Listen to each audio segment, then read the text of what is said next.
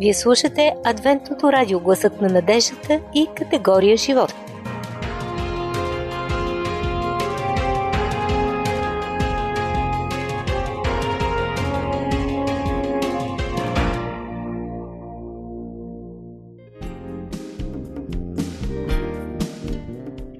Можете да ни откриете и на нашата фейсбук страница Адвентно радио България на Кирилица.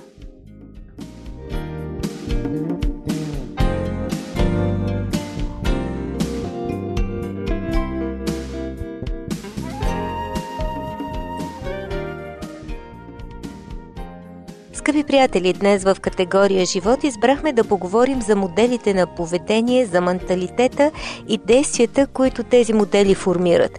Всъщност, ако се върнем назад в зората на човешката цивилизация, Библията ни казва, че Бог ни е създал с определен модел. Това е райската цивилизация и райският модел, но грехът го разрушава. След това идва Исус и се опитва да възстанови райският модел, като ни представя Божието царство. Един различен свят, в който можем да живеем още сега, свят на други взаимоотношения и приоритети. За това ще говорим днес, а за да загреем за темата съм си поканила двама страхотни събеседници. Виолет на 11 години, която обича да спортува и да излиза навън с приятели, много е открита и в нея има нерв, наистина стихийна е в емоциите си. И нейният брат Христо на 14 учи в професионална гимназия, компютърна техника, казва, че около него няма нищо по-специално, каквото и да значи това, дори преминава през своята трудна възраст с завидно спокойствие. Двамата рисуват, четат Библията, тя обича историите за Самсон, а пък той се интересува повече от фактите и от потопа, какво се е случило и как. С тях ще поговорим за животът в рая. Какъв е бил според вас? Да чуем! И аз се го представям като едно много красиво и слънчево място, където, да кажем, лъвът е крота като котенце и всички са много мили, няма нито болести, нито световна криза. И всичко е наред, няма никакви проблеми. Винаги съм си го представил като една поляна, просто с много дървета. Нито красиви гледки, нито нещо по-специално. Ами, нещата, които там ги има, тук ги няма, там всички са много добри и хората са безсмъртни.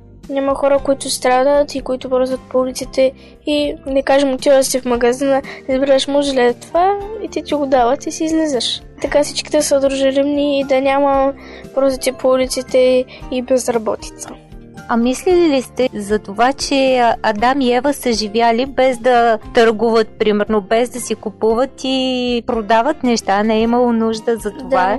И са били щастливи. За мен е трудно да си го представя, защото Те аз обичам да си правя шопинг терапия, пък в рая няма да има такава. Там изобщо няма пари. Те просто там са си вземали, отивали до едно дървото, си откъсвали различни плодове, там е нямало сладки работи и други такива работи от цветите. Обаче пък не е нужно да готвиш, защото имаш всичко в изобилие. За нещата, които имаме от тогава до сега, това са всички плодове, всички растения, като имаме направи, че доста са изчезнали. През създаването Исус ни е дал всичко за нашата прехрана. Евентуално нещата, които ги няма, е всичко от технологията. Дрехите, те са усетили, че са голи, когато са яли от дървото. Ам, по принцип в Библията пише, че са били облечени с, с светлина. Са нямали такова чувство, обаче като са яли от този плод и отишли и в храстите са скрили, според някои са, са такова с си направили дрехи. Значи за дрехите в рая, според мен, както има и в книгите, те ще са бели. И ако някой детенци се окапе, то просто ще се изчезва. Няма да го има. Как си представяте срещата с Бога при вечерния ветрец? Ами според мен те са задържали приятелски и са... Просто нямало Бог да се е държал като тяхен шеф, вие правите това, не правите онова, просто приятелски като семейство. Според мен, ако отидем в рая и всички вечери, закуски и обеди ще знаят на огромна дълга маса и Бог ще е по средата и всички ще едем заедно. Ицо, ти ако имаш и тази възможност да общуваш лице в лице с Бог, какви въпроси би му поставил, примерно? Мислил ли си върху това? Ако може всяка вечер да си говорим с него, така както Адам и Ева, ние разбира се може да го правим това чрез молитвата и нали, тя ни свързва с Божието присъствие, но как си представиш този разговор в рая? Ами, аз лично смятам, че от мен на този етап и от Адам и Ева, може би аз имам малко повече въпроси, защото според мен той е бил като приятел, като който те могат да се разговарят. Но не толкова въпроси, защото и те са били много по-умни. Моите въпроси, които аз бих му задал са сложни. Като започнем от Вселената и свършим с как са му хрумвали идеите за животните, много неща в всеки случай. Кое най-много ви липсва от рая и ако можехте да си вземете нещо, какво би било то? Ами, според мен би било мирът. Горем няма кръци, няма убийци, няма суета, няма самовлюбеност. Всички се държат нормално, всички са като братя и сестри, както се казва. Всъщност ти се вълнуваш много от взаимоотношения, аз така те разбрах и така от а, няколко дни ти чувствам по-близък човек, като мой приятел и усещам, че наистина това е много важно за теб. Хубавите взаимоотношения, добрите взаимоотношения. Защото аз съм даже много на взаимоотношенията, защото аз в училище преди никой не ми харесваше и доста ме тълкочиха. И аз заради това съм си направила нещо като най-важното нещо да бъдат всички да са мили, да не са на ногти всяка сутрин. Много, много ми харесва това, което каза. А при теб, Ице? Ами, аз лично а, разликата от сега и от рая, нали, за да си взема нещо, щях да взема някой по-рядък плод. Ако имахте един ден там, как бихте го прекарали? Ами, аз бих задала най-важният ми въпрос, според мен. Защо Бог е създал Луцифер, като знал, че той ще стане лош, че ще подведе други ангели, че ще подведе Адам и Ева и че още много други били ще направи, ще стане, ще сме, в момента сме стигнали до тук само заради него, защото той е направил Адам и Ева да и ги е подвел. Защо го е създал, като той нали си могъл да знае всичко, милиард години напред знае и защо го е направил? Значи ти просто ще търсиш разговор и отговор на този въпрос.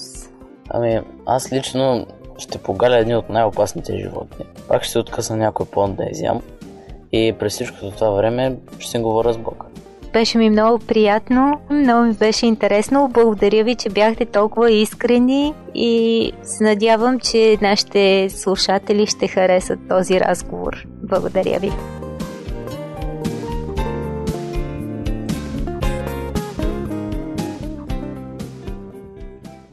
Нашият телефон е 032 633 533.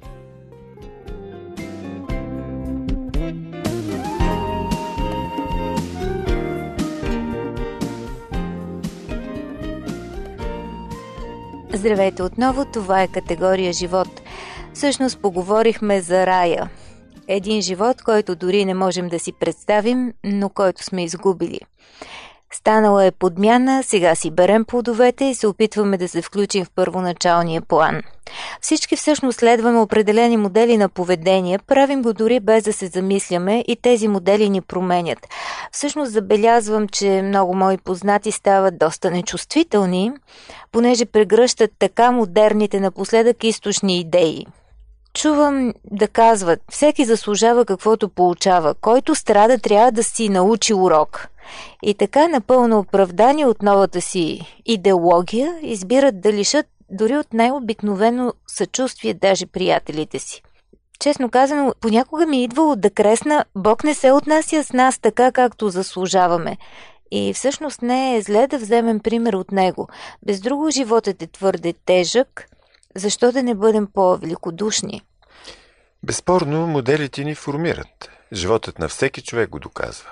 Социолозите са си направили труда да разграничават шест основни модела, които движат обществото. Вижте къде евентуално се намирате вие. Някои казват, живеем в несигурен свят, трябва да гарантираме нашата идентичност, мир и сигурност, затова се налага да управляваме другите. Този модел е актуален и в семейството, и на работното място, и дори в църковната общност. Идеята е, че сигурността, Мирът, спокойствието, щастието са възможни, само ако държим ние кормилото. Резултатът, разбира се, е империя на хегемонията. Естествено е потиснатите да си кажат «Стига толкова! Нещата трябва да се променят» и започват да обмислят вариант, при който спокойствието, мирът и сигурността ще се постигнат, когато бъдат сварени от вас потисниците. Последица от това мислене е отмъщението, а причината – моделът на революцията. Кой е виновен, ако обществото не функционира добре? Мнозина са убедени, че щастието ни може да се гарантира само ако се намери виновното малцинство, което да бъде наказано и отстранено. Това е идеята на нацистите от 30-те години и на миналия век. Те незабавно откриват виновника в лицето на евреите. Днес моделът се разиграва с други малцинства. До неотдавна говорехме за класовия враг. Сещате се. Ситуацията е различна, но аргументите са неизменни. Всичко ще се нареди, ако се избавим от вредните хора. Всъщност този начин на мислене и действие поражда геноцид. Нали сте чували лайт мотивът на жертвата? Аз съм голям нещастник, всички са против мен. Само ако не забравяме несправедливостите, които сме преживели, можем да защитим нашите ценности. 500 години турско росто, сега префасонирано като османско владичество, 45 години комунизъм.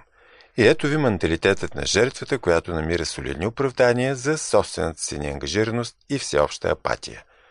Единственото ни желание е потисниците да бъдат наказани. Моделът е ние сме жертви, а последицата – отчуждение. В модела на изолацията определено има повече амбиции. Ние ще се оправим само ако се отделим от прогнилото, потънало в разложение мнозинство. Не сме наивни, знаем, че няма да променим света, но можем да се оттеглим в сигурен бункер. Най-добре би било всички добри хора, като мен и вас, да се преселим на някой екзотичен остров с вкусна храна и хубави плажове, ама това е невъзможно, затова ще направим друго. Ще се изолираме от обществото, в което живеем, ще слушаме само християнски радиостанции, ще четем единствено книги, които сме си написали сами, ще вземем най-строги мерки, за да не се промъкне никаква гнила мисъл. Последицата от това мислене е желанието да ни оставят на мира. Създава се елитарен менталитет и усещането, че сме част от избран остатък. Моделът на натрупването се обляга на нещо друго. Наистина няма да променим света, но можем да бъдем успешни, като придобиваме още блага. Ще бъда щастлив, само ако имам къща с басейн или поне 4 стаен апартамент, ако карам готина кола. Последицата е економическото надмощие. И така това са шесте модела, които движат света и нашето мислене хегемония, жертва, изолация, революция, очистване и натрупване. Но на практика модерната социология не казва нищо ново под слънцето, защото същите тези модели са познати още от времето на Исус. Хегемонията е неразривна част от живота на императора в Рим. Пилат в Ерусалим, Седокейте и иродияните, всички, които се опитват да постигнат щастие чрез управление над другите. Зилотите пък вярват, че ако възстанат срещу Рим, Бог ще застане на тяхна страна. Те са горещите привърженици на революцията.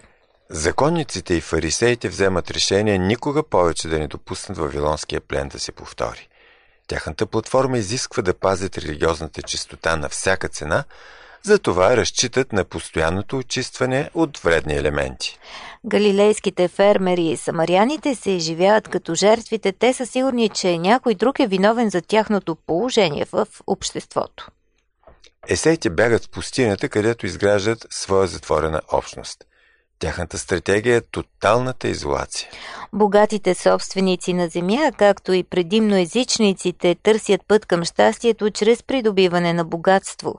Те живеят в режим на натрупване на материални блага. Моделите от времето на Исус са актуални днес. Ще кажете, какво лошо има в това? Проблемът е, че те формират менталитет, който със сигурност няма да ни изведе на пътеката на щастието. И освен това, твърдо се различават от модела на Христос. Модел на хегемонията. И менталитета, който формира е ние над тях. Модел на революцията. Ние против тях. Модел на очистването.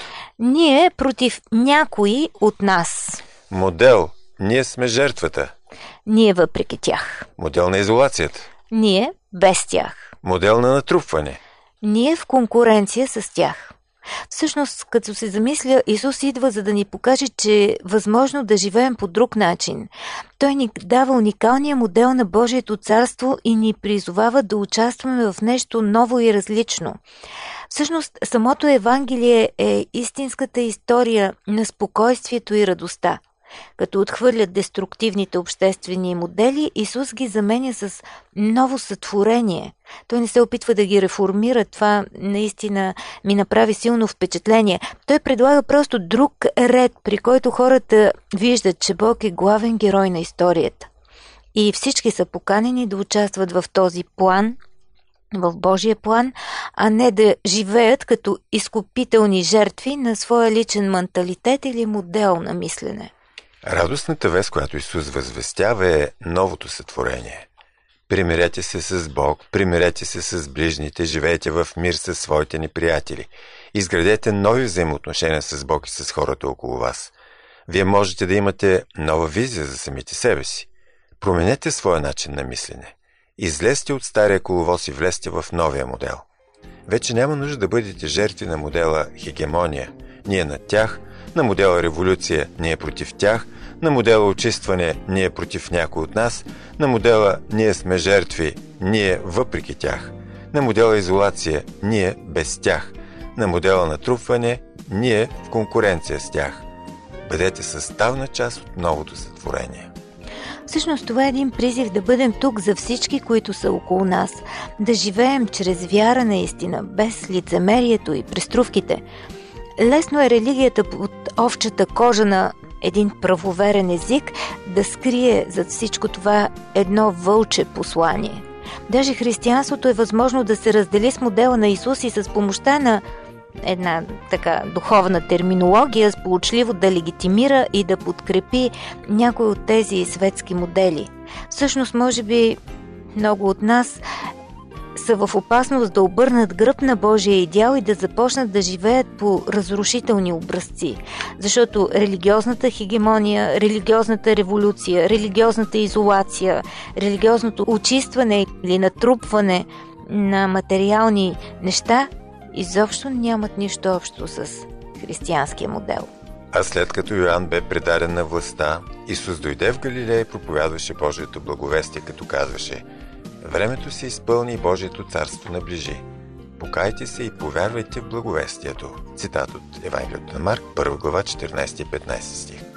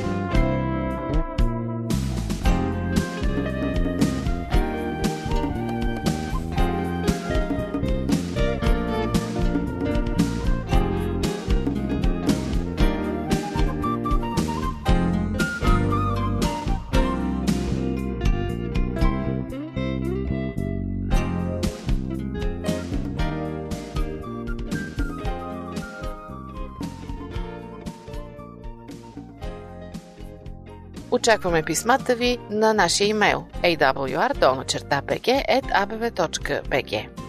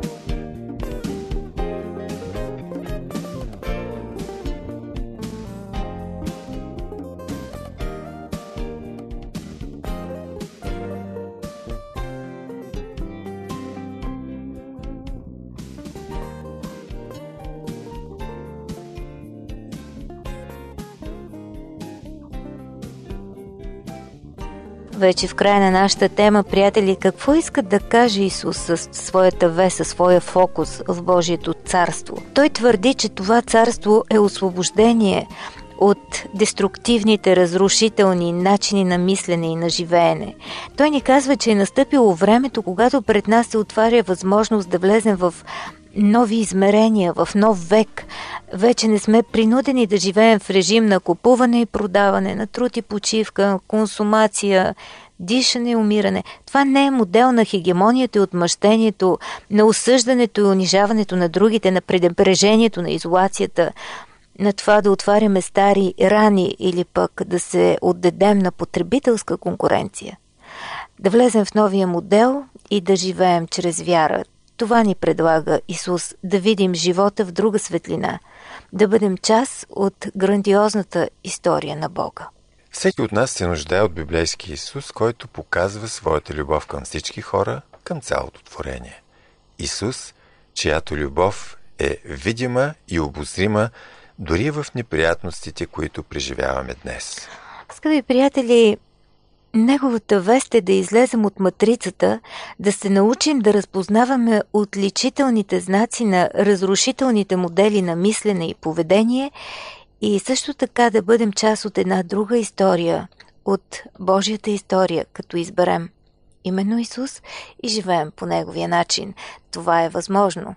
И с това си казахме горе-долу всичко, което бихме могли да си кажем днес. Вие може да продължите нашия разговор и да отворите още измерения на тази тема. За сега ви казвам довиждане до следващия четвъртък по това време на същата частота. А ако ви липсваме, ще ни намерите в архивите на нашите сайтове, които са на свободен достъп за вас в интернет. А те са awr.org и awr.sdabg.org До чуване!